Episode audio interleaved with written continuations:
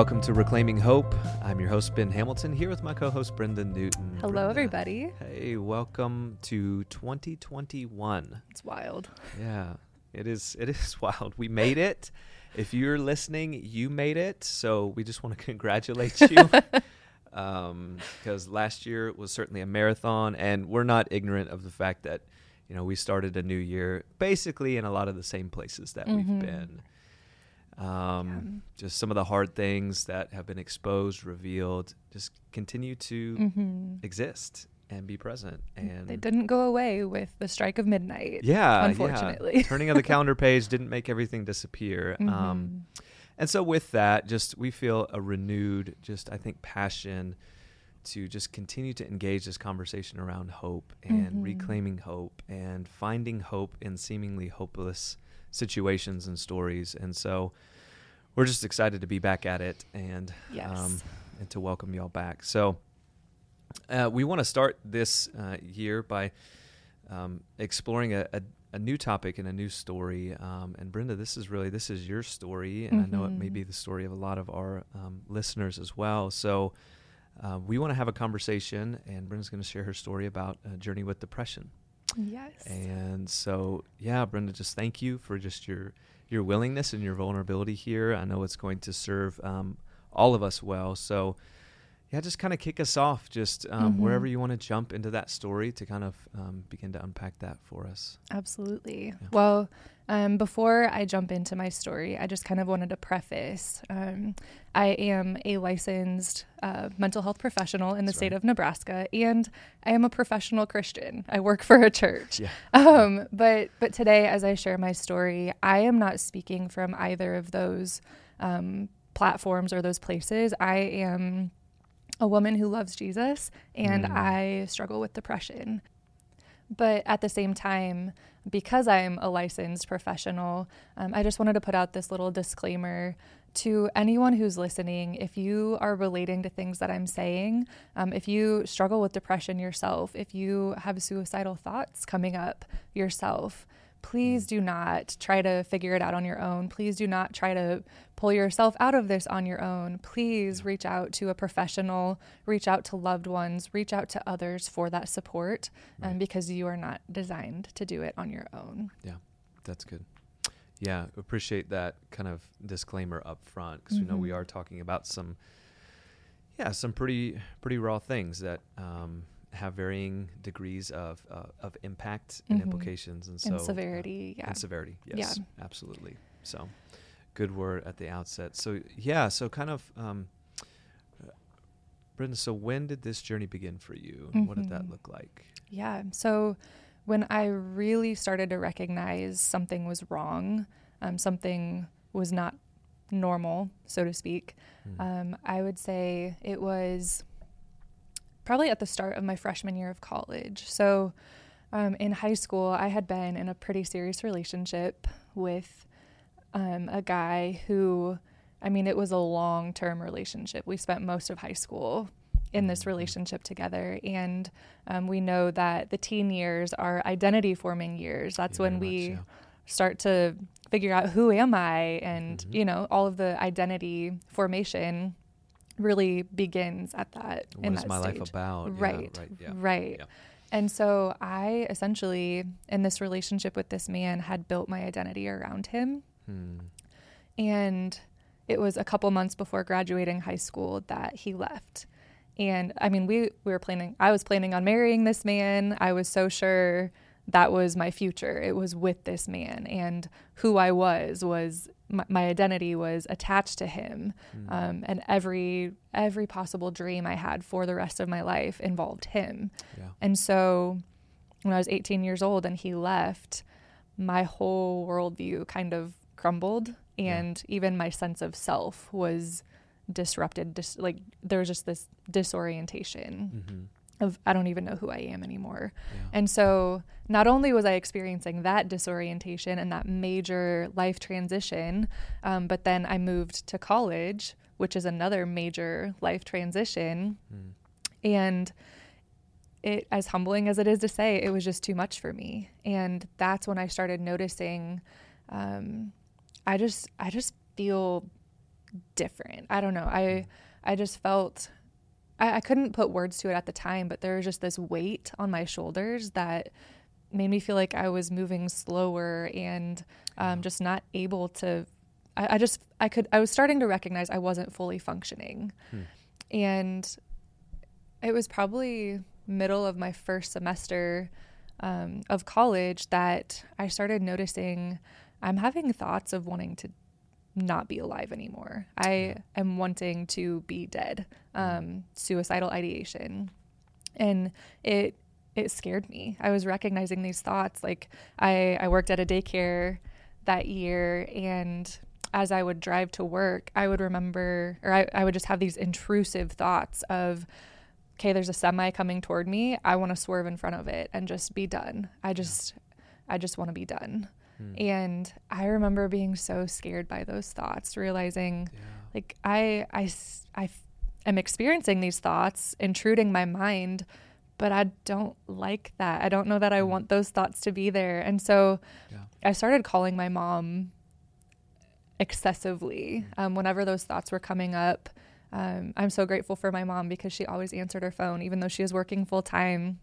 She always answered and just listened to me as I would just say, I'm scared and I don't want to be here. And I'm having these thoughts of wanting to kill myself. And I, I don't think I want to do that, but at the same time, I kind of do. And so it was kind of this scary, um, I, I felt disconnected from myself, even. Yeah. Um, I mean, I knew I was so loved. There are so many people who just enjoyed me and they made it clear we we enjoy you. But I just felt this disgust and this like it was just a grossness of I'm not lovable and I'm not wanted and I don't know who I am and I just I should just not exist anymore. I should stop taking up valuable air from other people and I should just end it all. And I have wrestled with those thoughts. And so, freshman year of college, this is when it really came to a head where I'm having suicidal thoughts, um, battling myself on even wanting to exist anymore. And my mom finally was like, you know, you should probably see a professional for this because I like she was so willing to listen and was so gracious to me in that. Hmm. Um, but she also realized this was maybe a little bit bigger than what she could handle. Yeah. And so she set me up with an appointment um, with one of our school therapists. And I didn't connect with the guy at all. It was a counselor that I mean, I'm sure he's great at his job, but it was just one of those like we don't connect. Yeah. And so I felt like it was pointless to go see him. But through him, I started to recognize okay, this is related to depression, and I do have um, a mental illness mm. occurring right now. Yeah. And what was that realization oh, like? Man. Like, did that, was there any sense of relief or hope in even just acknowledging that, or was it still just kind of dark? Yeah, it was it was still dark and I just, I think ultimately realizing that it was a shameful experience for me where yeah. I was like, shoot, see, I really am messed up. I really am unlovable. Hmm. I really am too messy to be wanted or loved. Um, so just kind of it was a moment where it solidified some of the beliefs I was battling. Yeah. Um, and yeah, so that that was a hard season for sure. Yeah. Um, mm. But I would also say so with any illness, like there are good days and bad days. There are seasons of where where it's better or where it's worse, and this was definitely one of those seasons where it was in the worst. Um, that was probably the worst my depression has maybe ever been. That was like my first major episode yeah. of depression. Um, but now, like over a decade later, I still battle this. Mm. But um, now I would say my experience is the, the way that I describe it now is it feels like wearing a straight jacket. Like I'm trying to do life and live my life with a straight jacket on.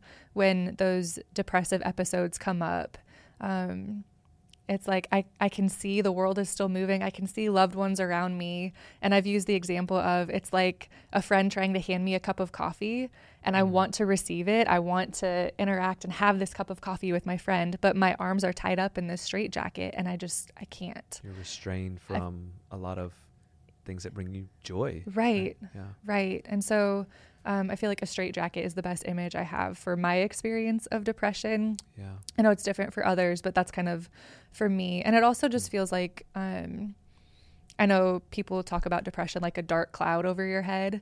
And really, like life just is less vibrant in those episodes of depression. Mm. Um, even this past year, so 2020, I experienced a lot of stripping away and kind of like that initial episode, that major episode of depression, it was it started with a major loss in my life. Yeah. And so now like those are kind of triggering events for me when there's loss and stripping yeah. away in my life. That can often trigger another episode of depression. Not always, but often. Yeah. And so last year was full of I mean the Lord stripped away a lot of my primary support system um, family, friends, loved ones, people moving away, people being stripped away from my life. And so there were a lot of simultaneous triggering events that yeah. um, did cause another episode of depression. Yeah. And so last year, I actually started taking antidepressants. Mm um, made the choice to get on some medication because I was doing all the things that I knew I needed. I was, I was seeking to be in community. I was trying to exercise because that helps. Um, I was trying to eat well because that helps. Like the yeah. taking care of my body does impact my mind, and so I was doing all the things that normally help in depression, yeah. but I was still not able to break through it. Mm. And so last summer, I got on um, some antidepressants. And oh my gosh, Ben, three days in, I remember driving home from work and I noticed the trees are so green. Like it was mm. actually like this veil was removed from my eyes and I could actually see color again. Yeah. And so with that, like the dark cloud, there was an actual like physically like my vision was different in that episode of depression. I wasn't seeing beauty and the color around me. And that's yeah. another way that I experience depression. Like things yeah. that I love nature. I love being in nature and mm-hmm. I I recognize God's presence as I'm out in nature. Yeah. Um, but depression it can kind of be this cloud where I'm blinded to all of that and just I mm. can't see. And so that was a really cool last summer receiving not only support from a therapist and um, being in community, doing all the things I needed to do, um, but also getting the additional layer of support through medication, it totally lifted this veil and mm. helped me in a profound way that it, it, was kind of a cool moment to recognize this tangible difference of, yeah. okay, that was depression. That, mm. okay, yeah. Yeah. That's so good. Yeah. So depression for you really kind of has this restraining, kind of blinding, just um, mm-hmm. uh, effect to the things that bring you joy, and just even just being able to behold and be moved by beauty, which I think is right. is um, it, it's tragic, right? right. But um, but thank you for putting words to that. I think that's so helpful. Um, you mentioned the loss of just last year, and I, I think you know even just what COVID did, right? Mm-hmm. I think we mm-hmm. all endured loss. I mean, from losses of some, you know, perceived, you know, freedoms and just kind of normal rhythms of life and right. um, uh, normal habits of gathering and um, uh, of community and intimacy and all those kinds of things with even with friends and with uh, even churches. You know, um, having to go, you know, online. There's a lot of loss mm-hmm. last year. Um, you know, just right. that even COVID brought, and then you compound that with anything in your personal life, and it's just right. That's quite a year um, to endure for anyone. So um, right. thank God for Him sustaining you and even bringing Absolutely. these other uh, means of of helping to hold you up and um, mm-hmm. and even remove the veil, as you say, a little right. bit, to, um, so you can breathe and enjoy again. Uh, right. Take us back, if if you would. Um, so thinking of when it was, you're freshman in college. Um, as I don't think we, we kind of covered this yet um, you're you're a Christian at this time, mm-hmm. right? Yeah. And so um, so in in in the onset of this most difficult time and season, how did you find your beliefs about God being challenged. Mm. And what did what did that look like for you? Yeah. The spiritual wrestle. It really was. I mean, I think some people like to reduce depression to simply a spiritual battle. Yeah. It is so much more than that. It is physical, emotional, relational, Yes. and spiritual. Um, so we can get into more of those aspects in a bit. But spiritually, man, I, so because I had built my identity around this man who left me, Mm-hmm. I had so much fear of God's going to leave me too. God's going to abandon me as well. Um, God doesn't actually love me. He doesn't actually want me. I had all of these beliefs of if this man who promised me he was going to be by my side forever, if he didn't keep his promise, then God must not be a promise keeper either. So I had kind of projected my earthly experience on God. Right. And that came with all sorts of lies, all sorts of beliefs. Um, but at the same time, I think it was because of depression, because of that battle, just for even the will to live. I think that was such a, a sweet space of starting to sink my roots deeper in faith. And and so while I, I totally view it as this battle for my life, I mean, it really was um, a spiritual battle for my life. But I feel like as it seemed like the enemy was maybe, it seemed like he was winning, um, I feel like that's when the Lord really revealed himself to me and his love for me in the midst of those darkest days when I literally all I could do was lay on the floor. Yeah. Um, or when I'm driving in my car and battling those thoughts of, I want to swerve in front of this semi, I just want to be done. In those deepest moments of despair and hopelessness, I feel like that's when the Lord started revealing himself to me. And um, I started learning to recognize He's listening Hmm. and he's got his eyes on me. Um, he Yeah. he's paying attention to me, and he's not afraid of my heaviness, my burdens, my depression. Um, he Mm. he's not repulsed by me. yeah. And so I think it was even in that space and and the questions that depression was kind of causing me to ask, like what is the point of being alive? Those questions led me to search for God in a different way than I had Yeah. before. So I grew up in a Christian home, um, Mhm. but I had never really asked those serious, hard questions for myself before.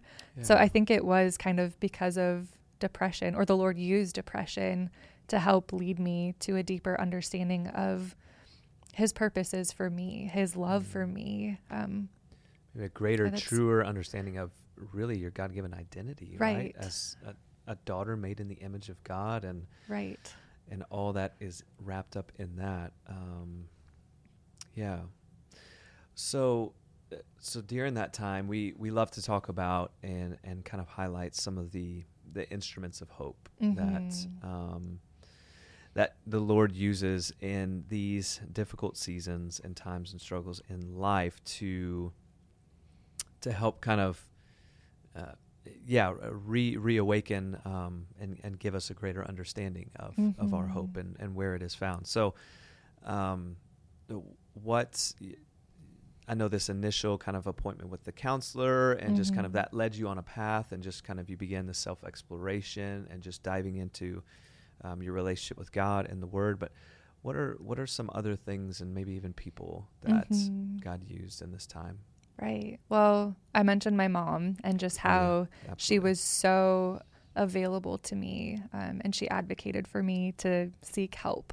Yeah. And so my mom was absolutely an instrument that the Lord has used and continues to use in my, yeah. not just my battle with depression, but my whole life. The Lord is working through her. So Mm, love you, mom. yes. um, but additionally, other instruments that that helped me, um, music has been so powerful in my life to Yeah. just, I mean, in those days when I was stuck in bed or just struggling to get out of my own head, Mhm. um, struggling to, like, I don't even know, there's so much chaos and darkness around me. I don't know how to even think right now yeah.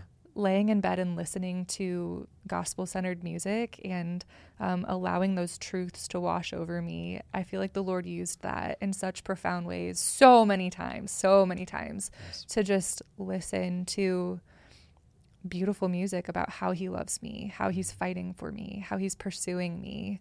Yeah. Um, that that was highly impactful and con- music continues to be highly impactful for me um, in finding hope um, i think art as well just anything that's beautiful like cultivating and admiring engaging in beauty around me so nature too that's a form of art to me like it's creation god's creation Yeah. um, making space to go engage that even Mm-hmm. with so with depression a lot of times um, you just don't even feel pleasure anymore like the things that normally bring you joy Mhm. you just kind of lose that sense of pleasure and so um, i just i would make i was learning how and i'm still learning how to engage even when i don't feel like i want to but choosing to engage beauty and engage art and just slow myself down enough to make space to start to look for it again Yeah. um, is so helpful to just see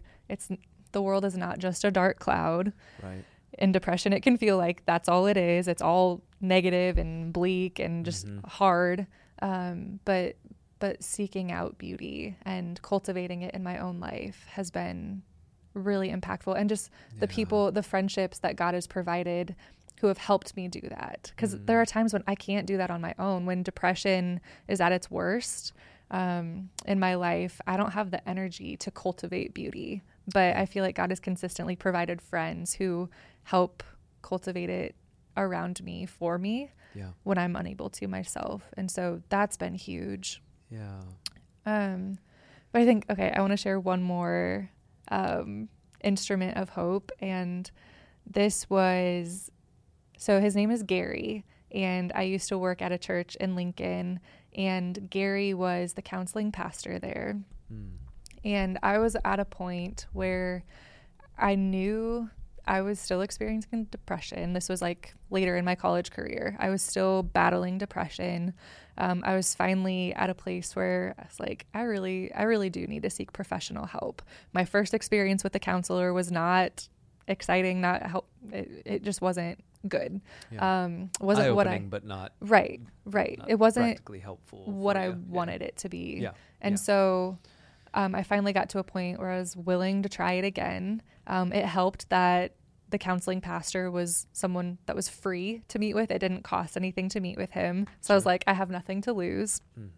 Um, but Gary, man, I his impact on my life is profound. He listened so well and he he entered in to the darkest places of my life um, in a safe way. He was a safe presence for me, and he just received me as I was. He so reflected the Father's heart to me um, by just allowing me to come as I was. Um, he helped me um, start to wrestle with my thoughts because with depression, there are so many of those intrusive thoughts or just um, certain beliefs about ourselves like the i'm unlovable i'm wa- unwanted. Those are some primary messages that come with my depression. And gary was teaching me how to um, think about my thoughts and how to Hmm. handle my thoughts not as facts but as as things to just observe and to kind of listen to my thoughts to see what's what's the message underneath that. Um, so gary was kind of teaching me coaching me how do i um, not just allow every intrusive thought to be um, absolute truth in my life Yeah. um, to not give it that power but to to start to analyze and reflect on what am i thinking and is it true or is it not and what what is the truth that i want to cling to Yeah. so gary really helped me kind of start to learn he's he helped me start that process in my life of paying attention to what was going on in my mind Mm. Um, and he just embodied that compassionate, loving presence to my pain and to the the things that um, triggered and contributed to my depression. Gary entered into that and offered me kindness in the midst of the places where I felt most unlovable. Like going back to that um, initial breakup, my senior year of high school, that was such a painful experience for me. That rejection um, that came with so many lies and um, just j- just the amount of pain that came with it. Gary entered into that space and through his compassion, through his listening ear, through his question asking, mm. um, helped me to start to grasp God's heart in a new light. He he not only helped me think through it, but he also embodied that, and I got to experience that through him. Um, there was even it was probably a couple years after like we had done a lot of work together. Um, gary worked with me for a very long time because there was so much to sort through my goodness. Um, but i remember it was probably a couple years in of meeting with gary and there was one day where he just kind of paused i was dumping all these things out just unloading and processing with him and he he paused he stopped me and he said you know brenda i want to say something to you but it might cross some boundaries. And so if it does, I want you to know just you can tell me that that crossed boundaries for you and I'll step back and I'll never cross that again. But if you're okay with it, I'd like to take this risk and I'd like to say something to you. And at this point, he had we had built trust. I completely trusted this man. Mm. And so I was like, "Sure, Gary, whatever you want to say. Like, I'm listening. It's fine." Um, and he said to me, he said, Brenda, I am feeling fatherly towards you. And I'm wondering if you would allow me to speak to you from that place. I'm wondering if you would allow me to speak to you as a father um, who who loves his daughter. I because I see some wounds in your in your life in your heart um, that could just use some fatherly love and affection right now. So would you allow me to enter in? Oh my gosh, that even just thinking back wow. to that, yeah. I oh, that brought so much healing in my life to not only have um, this godly man provide so much care and counsel and just support to me through the years, um, but also to take that risk of potentially crossing a boundary and to enter in as a father um, and speak truths to me as a father um, in that moment. And, and from that point on he continued to speak. Um, for the duration that we met he would continue to speak to me as a father. Yeah. and he so reflected god the father in such a profound and accurate and tangible way that through that experience he he was helping me grasp um, who god is um, the hope that can be found in him yeah. um, because I was struggling with hopelessness in the midst of my depression and Absolutely. and Gary just embodied this for me and through sitting in that room with him uh, that that just helped me to start to grasp it for myself again yeah. and so now Gary and I no longer meet um, but because of that relationship because of that experience with him because of what he demonstrated and taught me I now have, I, I feel like that impacted my relationship with the Lord, where before Gary, um, I wanted to believe that God was good and he was kind, he was a loving father, that he actually cared for me, but I just didn't have a framework for what is what does that type of care even look like? Yeah. Um, like sure, scripture talks about he's kind, he's loving, you know, all the all the things that the Bible says, but I just I didn't tangibly know how to grasp that or how to experience that. Mm-hmm. But through experiencing that with Gary, I feel like that enabled me to understand how to experience that with God. And so my relationship yeah. with God now, um, I do have this different, this deeper understanding of He is a loving Father. He does care for me. Um, he does have fatherly affection, even in my darkest, grossest, most depressed places. Like yeah. he loves me he and sees you, says, "Yes, daughter, you're beautiful. You're yes. love. You're mine." Absolutely. Yes. And Gary just helped me. Gary was a profound instrument of hope in my life that the Lord worked through um, mm. to be able to start to grasp that hope again. Yeah.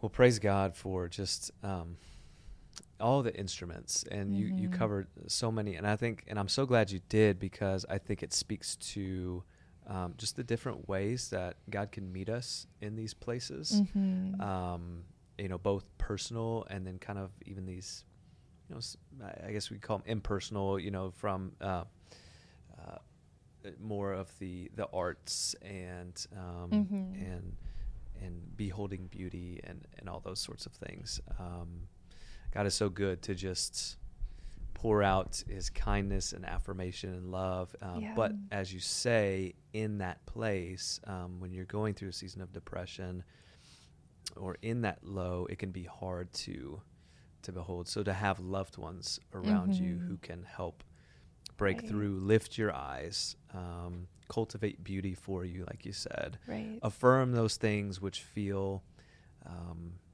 uh, too far to grasp because of Mhm. the depression. That's um, that is definitely God's love reflected toward you, and that's just um, Absolutely. so thank you for drawing attention to that. Now we know, um, and you you you mentioned kind of the stigma Mhm. with uh, mental health and Yeah. And the shame that you felt at the onset of realizing, hey, I'm actually Mhm. I think I actually am wrestling with clinical depression here. Right. Um, you know, with the seeing of the first counselor. And so we know there's a stigma, right? Mhm. And um, and there's a stigma often in the church, and this is something we don't know how to how to how to talk about or move toward and it makes a lot of people uncomfortable Mhm. uh, how to respond when you encounter someone who may be in this place um, can you share just some experience just from your Yeah. side of uh, maybe how that's played out a couple of Mhm. times uh, just to draw attention to because i think it's Yeah. important to highlight how we get this wrong sometimes and just Uh-huh. trying to love one another through these messy things Yeah. Well, so depression, um, I mean, there are the different aspects of physical, emotional, um, the cognitive distortions that come with depression, um, relationship. Like it, it affects these different aspects of our lives. And there are times when um, people have reduced it to just one of those areas. So, like, physically um brenda you should just do more have you like just get out of bed and go do something exercise huh why didn't i think of that what a great idea right like Yeah. You totally missed the i'm point. literally not in bed right now when you're talking to me. And that's your advice. Right? Like not helpful. Um or even um i've been told i need to have more faith and just just trust god more. Huh. Like again what a novel idea. I wish i had thought of that. Yeah. So much sarcasm. But I, I think when when people can just be super reductionistic with it and say well depression depression must just be a spiritual thing. Depression must just be a physical thing or just um, you just need to choose different thoughts. You just need to stop feeling sad. Stop Mhm. stop feeling bad about yourself and Yeah. um, count your blessings. Comments like that are hard. Yeah, and people I think offer those from different places too, which also makes it complicated to try to sort through them when you're on the receiving end because sometimes people just generally aren't aware and they lack a knowledge and an understanding Mhm. and therefore often an empathy um, right but but even sometimes there is sympathy there and it's coming from a, a good heart and you know they Mhm. do love you and you might even be aware of that but yet they're missing so many of these other things and so it can feel hurtful even when coming from so it's you know it's different people can offer those things from a place of Mhm. love and also a place of kind of condemnation like and shame Right. if we're honest Right. It does So- feel shaming Yeah. oftentimes when Yeah. those comments are made, or even when um, someone offers you resources. Like, okay, Mhm. hang on. F- for me personally, I have a, a license in counseling. I work at a church. I've gone to seminary. So I have these frameworks. I have tools in my tool belt. And so when people start like offering unsolicited advice or resources of oh you need to read these books or you need these tools blah blah blah. Like okay my pride is probably showing a little bit right now. But Mm. i'm like okay do you know who you're talking to when you're throwing those resources at me? I already have resources. That's not what i need in my depression. And so that's something i've had to learn is how to advocate for myself and ask for what i need like i yeah I want good. to give others the benefit of the doubt and Yeah. trust that they mean well. They really are trying to be helpful. most of the time Um, yeah. Most most of the time. Sometimes that's not true, but Yeah. most of the time they are trying to help. Um, but I have to be gracious in that and say, you know what, I, I appreciate your efforts, but what I need from you right now is mm-hmm. Fill in the blank. Yeah. So I'm learning how to communicate those things. Oftentimes, um, it is just I need I need a listening ear with depression and all the thoughts that can come with it. Sometimes I just need a safe space where I can pour it out, yeah. and then most of the time even just having that space to pour it out the holy spirit it, like exposes and illuminates the lies just mm. just in allowing me to speak those things out loud to get them out of my head that's sometimes enough. But sometimes i do need help from the from the listener from my friend from whoever mm-hmm. um, to help point out okay well maybe this is a lie. Maybe this isn't true. Yeah. Um so but i mean the the most helpful thing to me has just been that safe space to be heard to listen to process where people will enter in and say i'm not here to fix you I'm just here because I love you and I want to hold your hand and I just want to I just want to sit with you and be present with you. Um, that is so much more helpful to me. I know other people have different preferences um, mm-hmm. and different needs, but for me, that's been the most helpful thing. Um, is not people giving me resources or advice or telling me what I need to do differently, um, but it's the people who say, "Can I just can I just be present with you? Can yeah. I just sit with you?"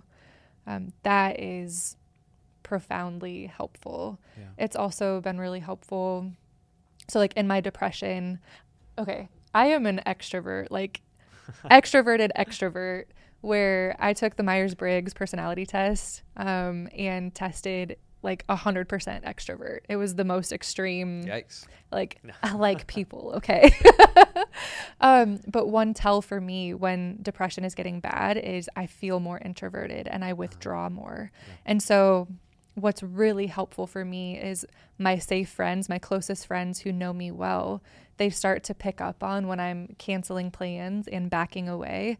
And I have some friends who force me out of it. They say, okay, that's depression causing you to want to make that decision. Like, we'll respect if you really need rest. Okay, we'll respect that. But I think this is depression making that decision for you right now. So I'm going to come pick you up and make you hang out anyway.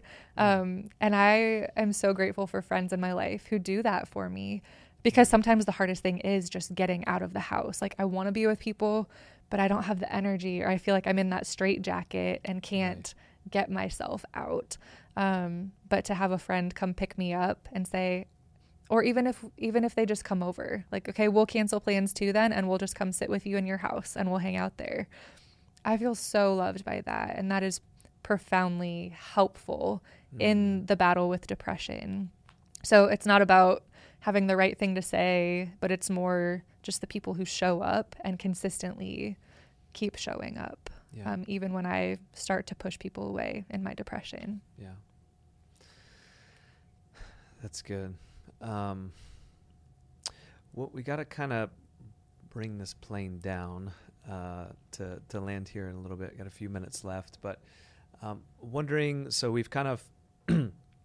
we, we, you've shared some helpful things for those to consider who may be on the outside looking mm-hmm. in um, as you know ways to be unhelpful as just right. kind of you know drawing attention to that but then also you know ways to be helpful to rather to enter in to be present mm-hmm. um, to not be quick to speak but or, or yeah. yeah, yeah slow, slow to, speak, speak, quick to yep. listen um, ask good questions mm-hmm. um, when appropriate because sometimes uh, even you know sometimes like you said someone just needs to just sit with you mm-hmm. and and just and just be there, but uh, but ask good questions. So, what about um, to, to those who may be listening who may find themselves, um, you know, in these shoes right now, right. and maybe this has been going on for a while. Maybe this is something that's been um, onset due to the the onslaught of just uh, again these right.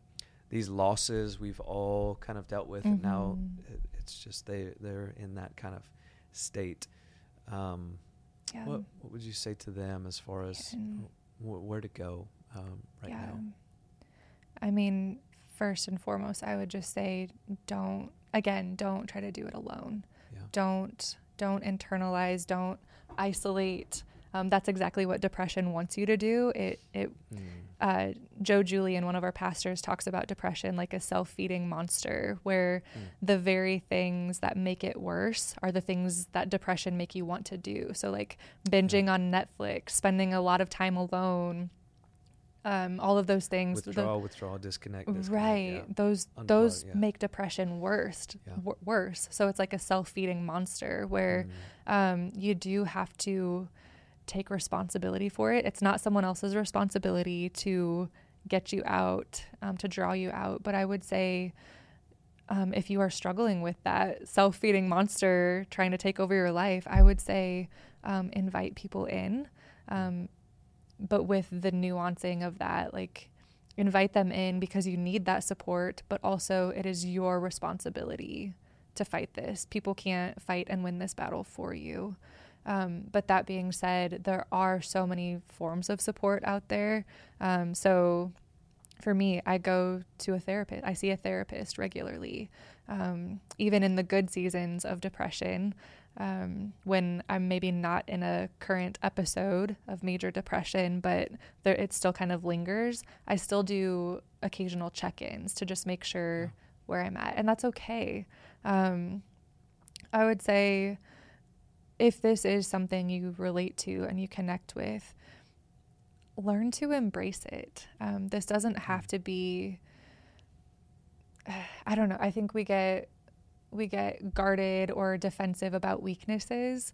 But I think what really transformed my battle with depression is um, just as I'm I'm learning to embrace my weakness. So Paul talks about um, he boasts in his weaknesses and insults and persecution and difficulties and hardships um, because that is where um, he has learned to recognize the power of Christ. Mm. And and so that I, I, guess I kind of want to invite you in your own life, if this is your battle too, um, I want to invite you to see depression as a place where you can come to know the Lord's power. Yeah. Um, as I mean, there are still days where my pride hates this so much, but there are days when I still struggle to get out of bed mm-hmm. even being on medication, even seeking the support of a therapist, even being engaged in Christian community, having those friends support me in my daily life. Um, I still have days that are hard to get out of bed. And I'm learning to embrace that weakness and look to God in those places and and depend on him and lean on him in those places. And so honestly, so I mean, Paul has talked about as well. Um, three times I pleaded with the Lord to take this thorn away. For, like I have this thorn in my side, and i I'm begging God to take it away from me. But He said to me, "My grace is sufficient for you." And I feel like that's been my experience with depression. I have begged God to. Mm. Not just make it better, but just to take it away. Like, please don't make me battle this anymore. Um, but as I'm learning like I, I think this is just the thorn in my flesh. I think I'm probably going to battle this for the rest of my life. That doesn't mean my faith is weak or, you know, that's just, I think that's a thorn in my flesh. Um, but as I'm learning to embrace that, I'm learning to view that as an opportunity for greater intimacy with the Lord because I am so aware in those moments of depression. I am so aware of my weakness. Hmm. It's hard to even brush my teeth some days, you know, like being in that straight jacket, feeling like I I can't even function like a normal adult sometimes in those hard seasons those are the moments when I get to preach the gospel to myself and remember who my God is and what he's done for me and and look to him to continue sustaining me. Yeah. Yeah, so I I think you you certainly answered and and thank you just again for your your transparency and just willing to share your story with all of us. Uh, and again, we just want to reiterate for all of you who are listening, who may be in this place and maybe mm-hmm. this is a mm-hmm. new place and you've just been kind of eyes open to, hey, I think this is a struggle. Please, would you reach out? Mm-hmm. Um, Even for specifically if you are having suicidal thoughts right now, um, there's a National Suicide Prevention Lifeline. Yes. Um, and I'm just going to read that phone number to you guys right now. So if as you're listening, um, I, I want you to make that phone call if you need to. It's 1 800 273 8255. And um, the people on the other end of that line, they will listen to you, they will um, help evaluate um, what are your current needs and they will not only will they listen and offer you that insight of what's going on like what what is your current level of need right now but they will directly point you to places that you need to go. So if yeah. you need to go to the hospital, they will tell you exactly which one is closest to you and where to go. So they make it super easy to figure out what do I do from here. Yeah. So if you are having those suicidal thoughts right now, please do not do not sit in isolation in that. Do not try to figure it out on your own, but please reach out to the suicide helpline or reach out to a loved one, reach out to anyone, please, but just don't you you don't have to be alone in it. Amen. Again, thank you, Brenda. We we're grateful Absolutely. for you. And um, yeah, to all of you, we, we hope this has been helpful as you just continue to to seek to understand. Just again, finding just uh, wonderful capital H hope, like we yes. talk about in the midst of seemingly hopeless circumstances and mm-hmm. seasons and struggles. So, God bless you all. We'll talk to you soon.